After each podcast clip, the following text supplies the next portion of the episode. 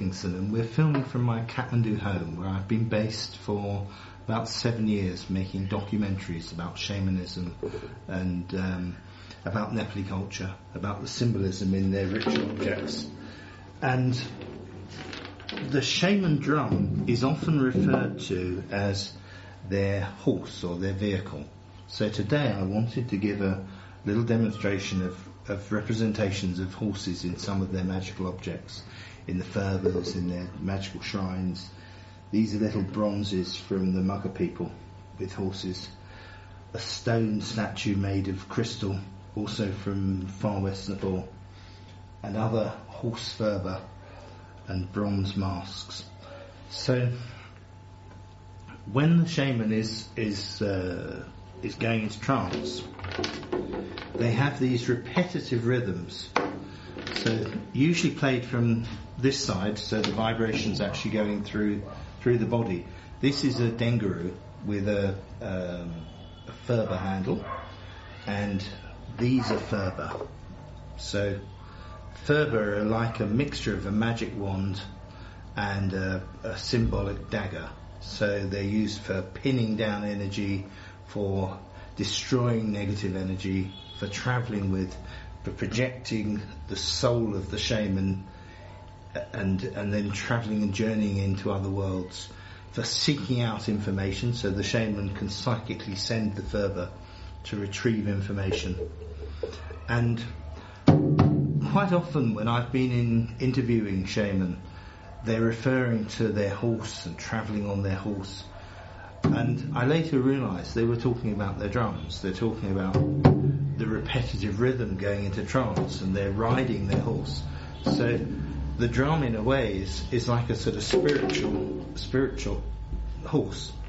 And you can see the, you've got depictions of other animals, tigers and elephants and naga snake gods, and the kundalini and the double-ended knot and the vajra and the gods on, on the drums, and then the drum surface itself is is used as a sort of magical um, arena for so you get these magical symbols. So a trident and a sun and a moon on the on both sides, and you have a, a, a the skin of a female animal, a male animal as well. So when you this is a Magar shaman uh, bronze mask, and you can see a temple in the middle, and either side are the shaman riding horses towards the temple, and the upper realm is often in the um, the up, this upper band in in these masks. So the middle is sometimes uh, the middle world, so the, the, the world of the senses, the eyes and the ears and the nose. The, the more lower sensory stuff of the the taste is is in the, the lower world. So you often have nagas and and uh, scorpions and things in in this bottom piece, and um, this is the middle world and the upper world. So the horses are riding, the shaman are riding through the spirit world, and they're surrounded by tridents. So trishul's representing Shiva and also representing time. So past, present, and future. They're riding through the past, present, and future into the other worlds. So if they're wearing a mask like this, they're they're using the mask as a way of transporting themselves from from one type of state of being into another. And one way to think of the masks is the masks are like an image of the inner face. They're the inner representation of the archetypes through which the the shaman is, is channeling themselves like a vehicle. So the shaman is literally giving themselves to the the gift of their shamanism, the gift of their spiritual powers, the gift of the of nature, and allowing themselves to become a conduit through which all sorts of energies can act. So my my friend and teacher described shaman as a um, as gatekeepers. So they're standing at the thresholds between different worlds, which is also why Ganesh is often depicted on the Phurba and on the drums and other objects as the first teacher. So you can see here, you have a composite. Um, you see the trunk of Ganesh here, but that's also turned into the eyes of a Mashan. So Mashan is a very powerful spirit.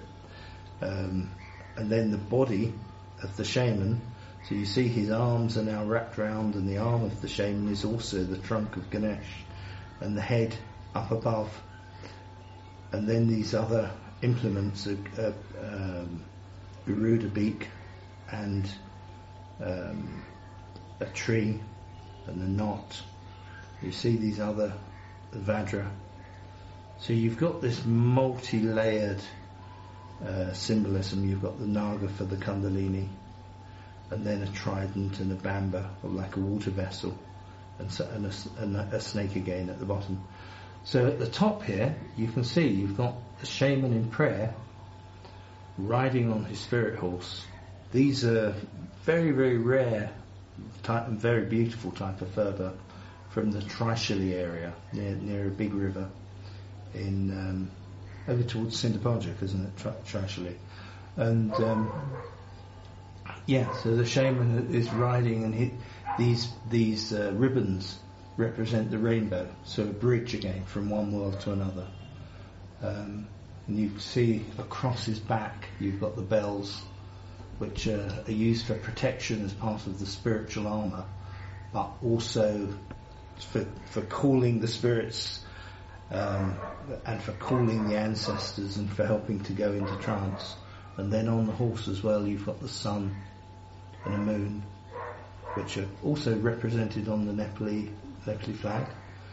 So you've got this idea of time and passing through from one world to another, and similar symbolism on this other wonderful Phurba with multiple malas, a, a moon, on the other side a sun with the crescent moon below, and the malas making up the body of the shaman, and then a snake almost like a big long penis and the legs coming down the side. Really extraordinary. And then these massive big uh, fanged naga, like snake gods, but with the spiral representing the trunk of Ganesh again. So, and, and then the prayer. So uh, that, that really shows you something. You see they're running into the, they're praying while travelling. So it's not like riding in the normal sense. It, it's a spiritual journey that where they're travelling from the heart or from the third eye or from the diaphragm. So there are practices where you can expand your energy body. There are qigong practices actually that I learned to, to, to do this, and then later found working with some Siberian shaman that that was also how they travel. So my practice had been to listen to my heartbeat and to listen to the pauses between the heartbeat so that they became so I became very present and my my Tai Chi and Kung training taught me to to experience those pauses between the beats like holidays and to to literally and and with the old fashioned version of holiday like holy day so you're taking that space as a way to bring your consciousness in and and a way to make a, an active choice about how you're going to be in that moment. And so even if you've got terrible, difficult things happening, every moment you have a choice to be, and the next moment you have a choice to be, and the next moment you have a choice to be. So it gives you enormous emotional control and energetic control it's a horrible question when someone says, "How do you choose to be?" and you've just had some horrible thing happen to you, and you feel well, I'm really angry or I'm really upset or or whatever it, that emotion is. It's very easy to be dragged into the dragged into an emotion, but and for that to then maintain itself to to fuel itself into something more and more, but being able to take that pause allows you to have the emotional presentness to choose what you want to do, to choose how you want to be. And the same, the same in the shamanic path. you need to have a certain amount of um, equanimity and presentness to be able to choose how you flow with the energies that are present or how you deal with the situation. You don't. You need to be engaged, but you also don't want to be swept up in in in it because sometimes you're dealing with someone's extreme trauma or maybe they're they're possessed by some sort of energy and if you're you you need to have enough connection to be able to to affect them but you also don't want it to cling on to you. And so the the the the balance is being able to be present but empty. So it just flows through you it passes through you. So you experience the pain with the person but you're not holding on to it you're not suffering it. Um, and so the the horse symbolism comes into this because it's the horse is that an image of sort of decision and of travelling and of journeying, a little bit like the bow and arrow as a symbol for holding a type of tension and control and release. The horse also needs you need to you need to be able to let it free and relax, but also you need to be able to control the wild force. You need to be able to to stay on. And so you get the symbolism in, these are Magar Shaman bronzes, and there's a whole variety of them riding, and quite often with the sort of sexual element as well. And that's, the sexual element is important because fundamentally shamanism has a type of tantric aspect to it, um, in the sense that it's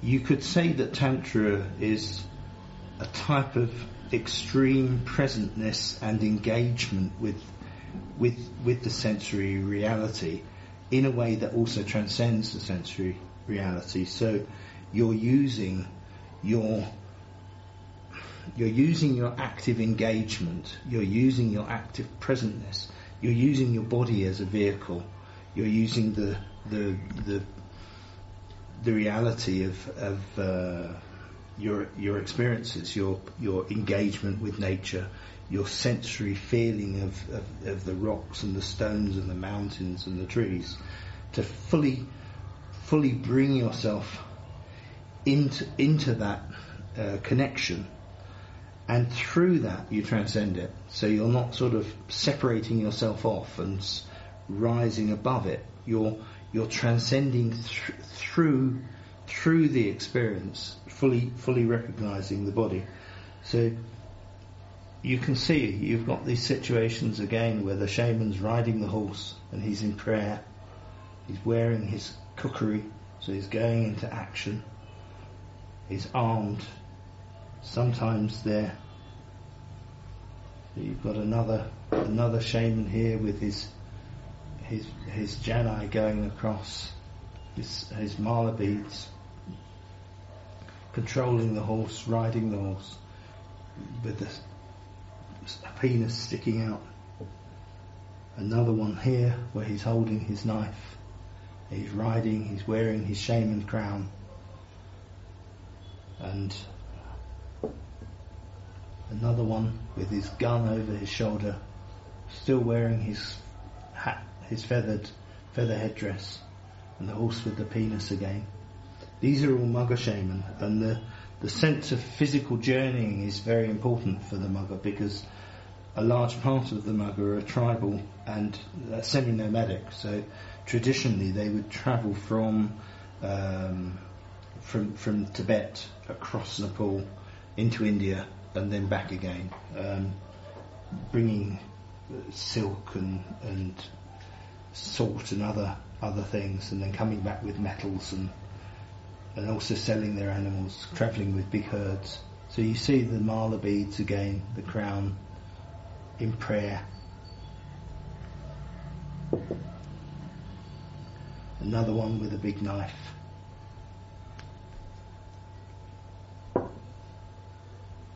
Another one here with a knife and a little little hat another one with a gun over his shoulder. So very much that sense of um, travelling, of journeying, of empowerment, here with a, some sort of stick. And also with a, this is one of my favourites, it's really extraordinary, very abstract. It's lost a leg unfortunately. But this is extraordinary, very sculptural.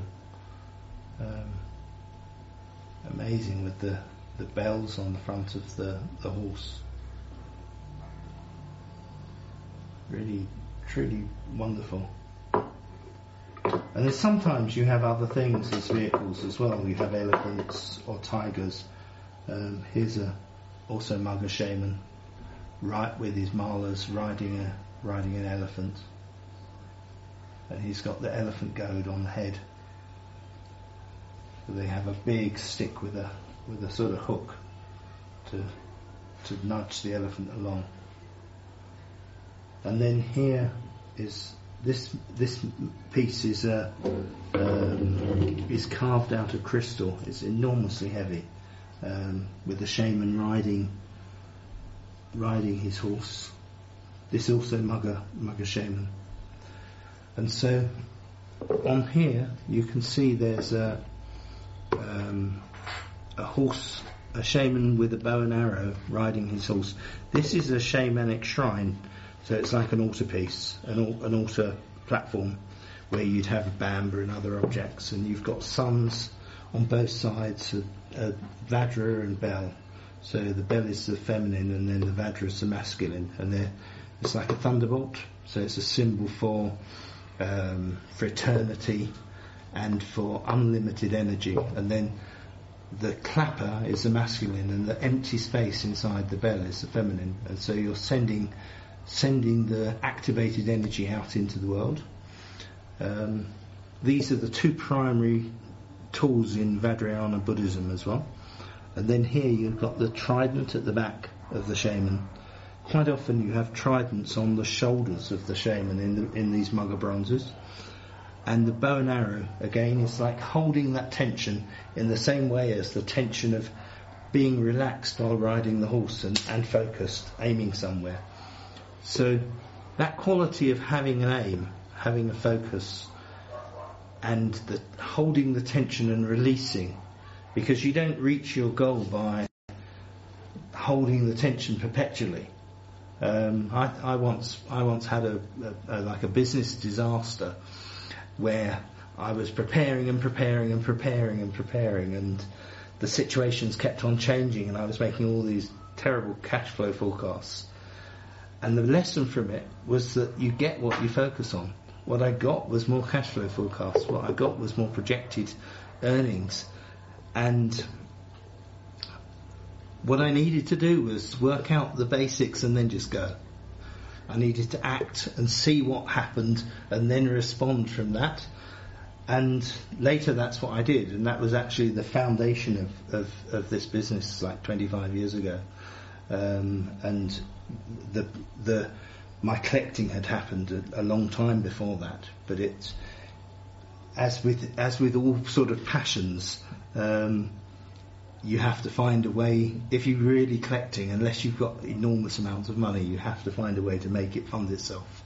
Um, so my primary interest is in using the things and in learning from them and practicing, but um, I've turned I've turned this expertise into a business because it, it has to sustain itself. So that that quality of aiming and releasing, holding the tension and releasing, is very very important. It's it's like a, a fundamental principle in in creativity and in life, but also in shamanism. So you can see this symbolism is is repeated again and again. The shaman in prayer, on top of the horse. So in terms of the, this is a very old and very worn, quite abstracted phurba, but the bottom part is the lower world, the middle part is the middle world, the upper part is the upper world. So you usually have, um, I'll find one with a bit more symbolism on it. So you've got nagas, so snake gods like the Kundalini coming up, and the crossing over like the chakras. Sometimes makaras or nagas here This one's got different suns and moons, so time. So this is also representing past, present, and future. And then the middle section is usually a Vajra, like a thunderbolt, and the sometimes with a never-ending knot in the middle. This one is very abstracted um, and very simplified, but that represents um, limitless energy and uh, time. And then you have the um, the top have got gods. So sometimes this is sometimes Hindu gods, sometimes Buddhist gods, but always another layer of, of gods of rivers and mountains and forests.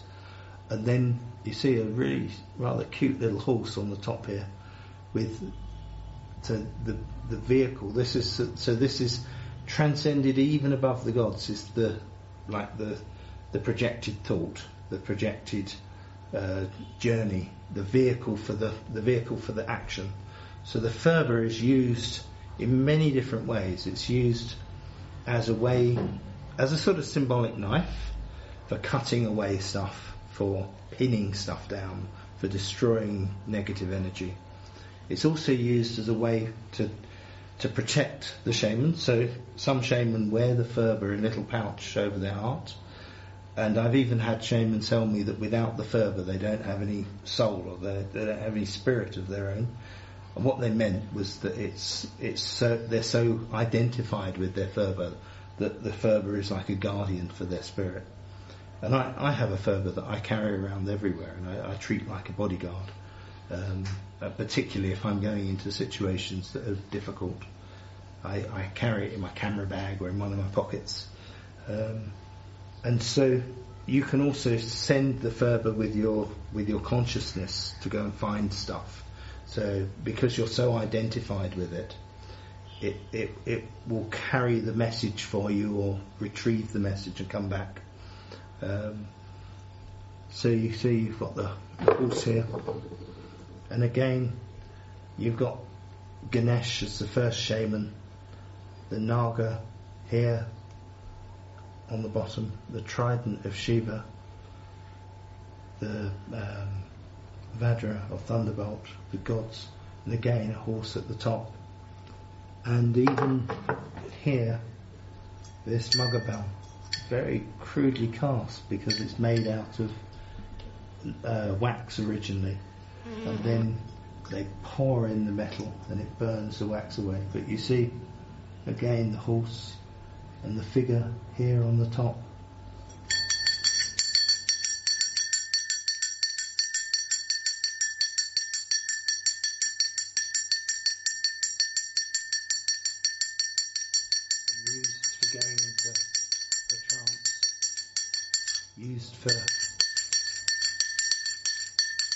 activating the offerings in a ritual. So, I hope you found that interesting and useful. Um, do subscribe and um, do write comments and let me know what you're uh, what you're thinking and um, any let me know anything that you'd like me to make videos about. This is part of a much larger series on um, shamanic ritual objects and on some of the wider symbolism in, in ritual use in Nepal. So um, I'll see you at the next one. Thank you.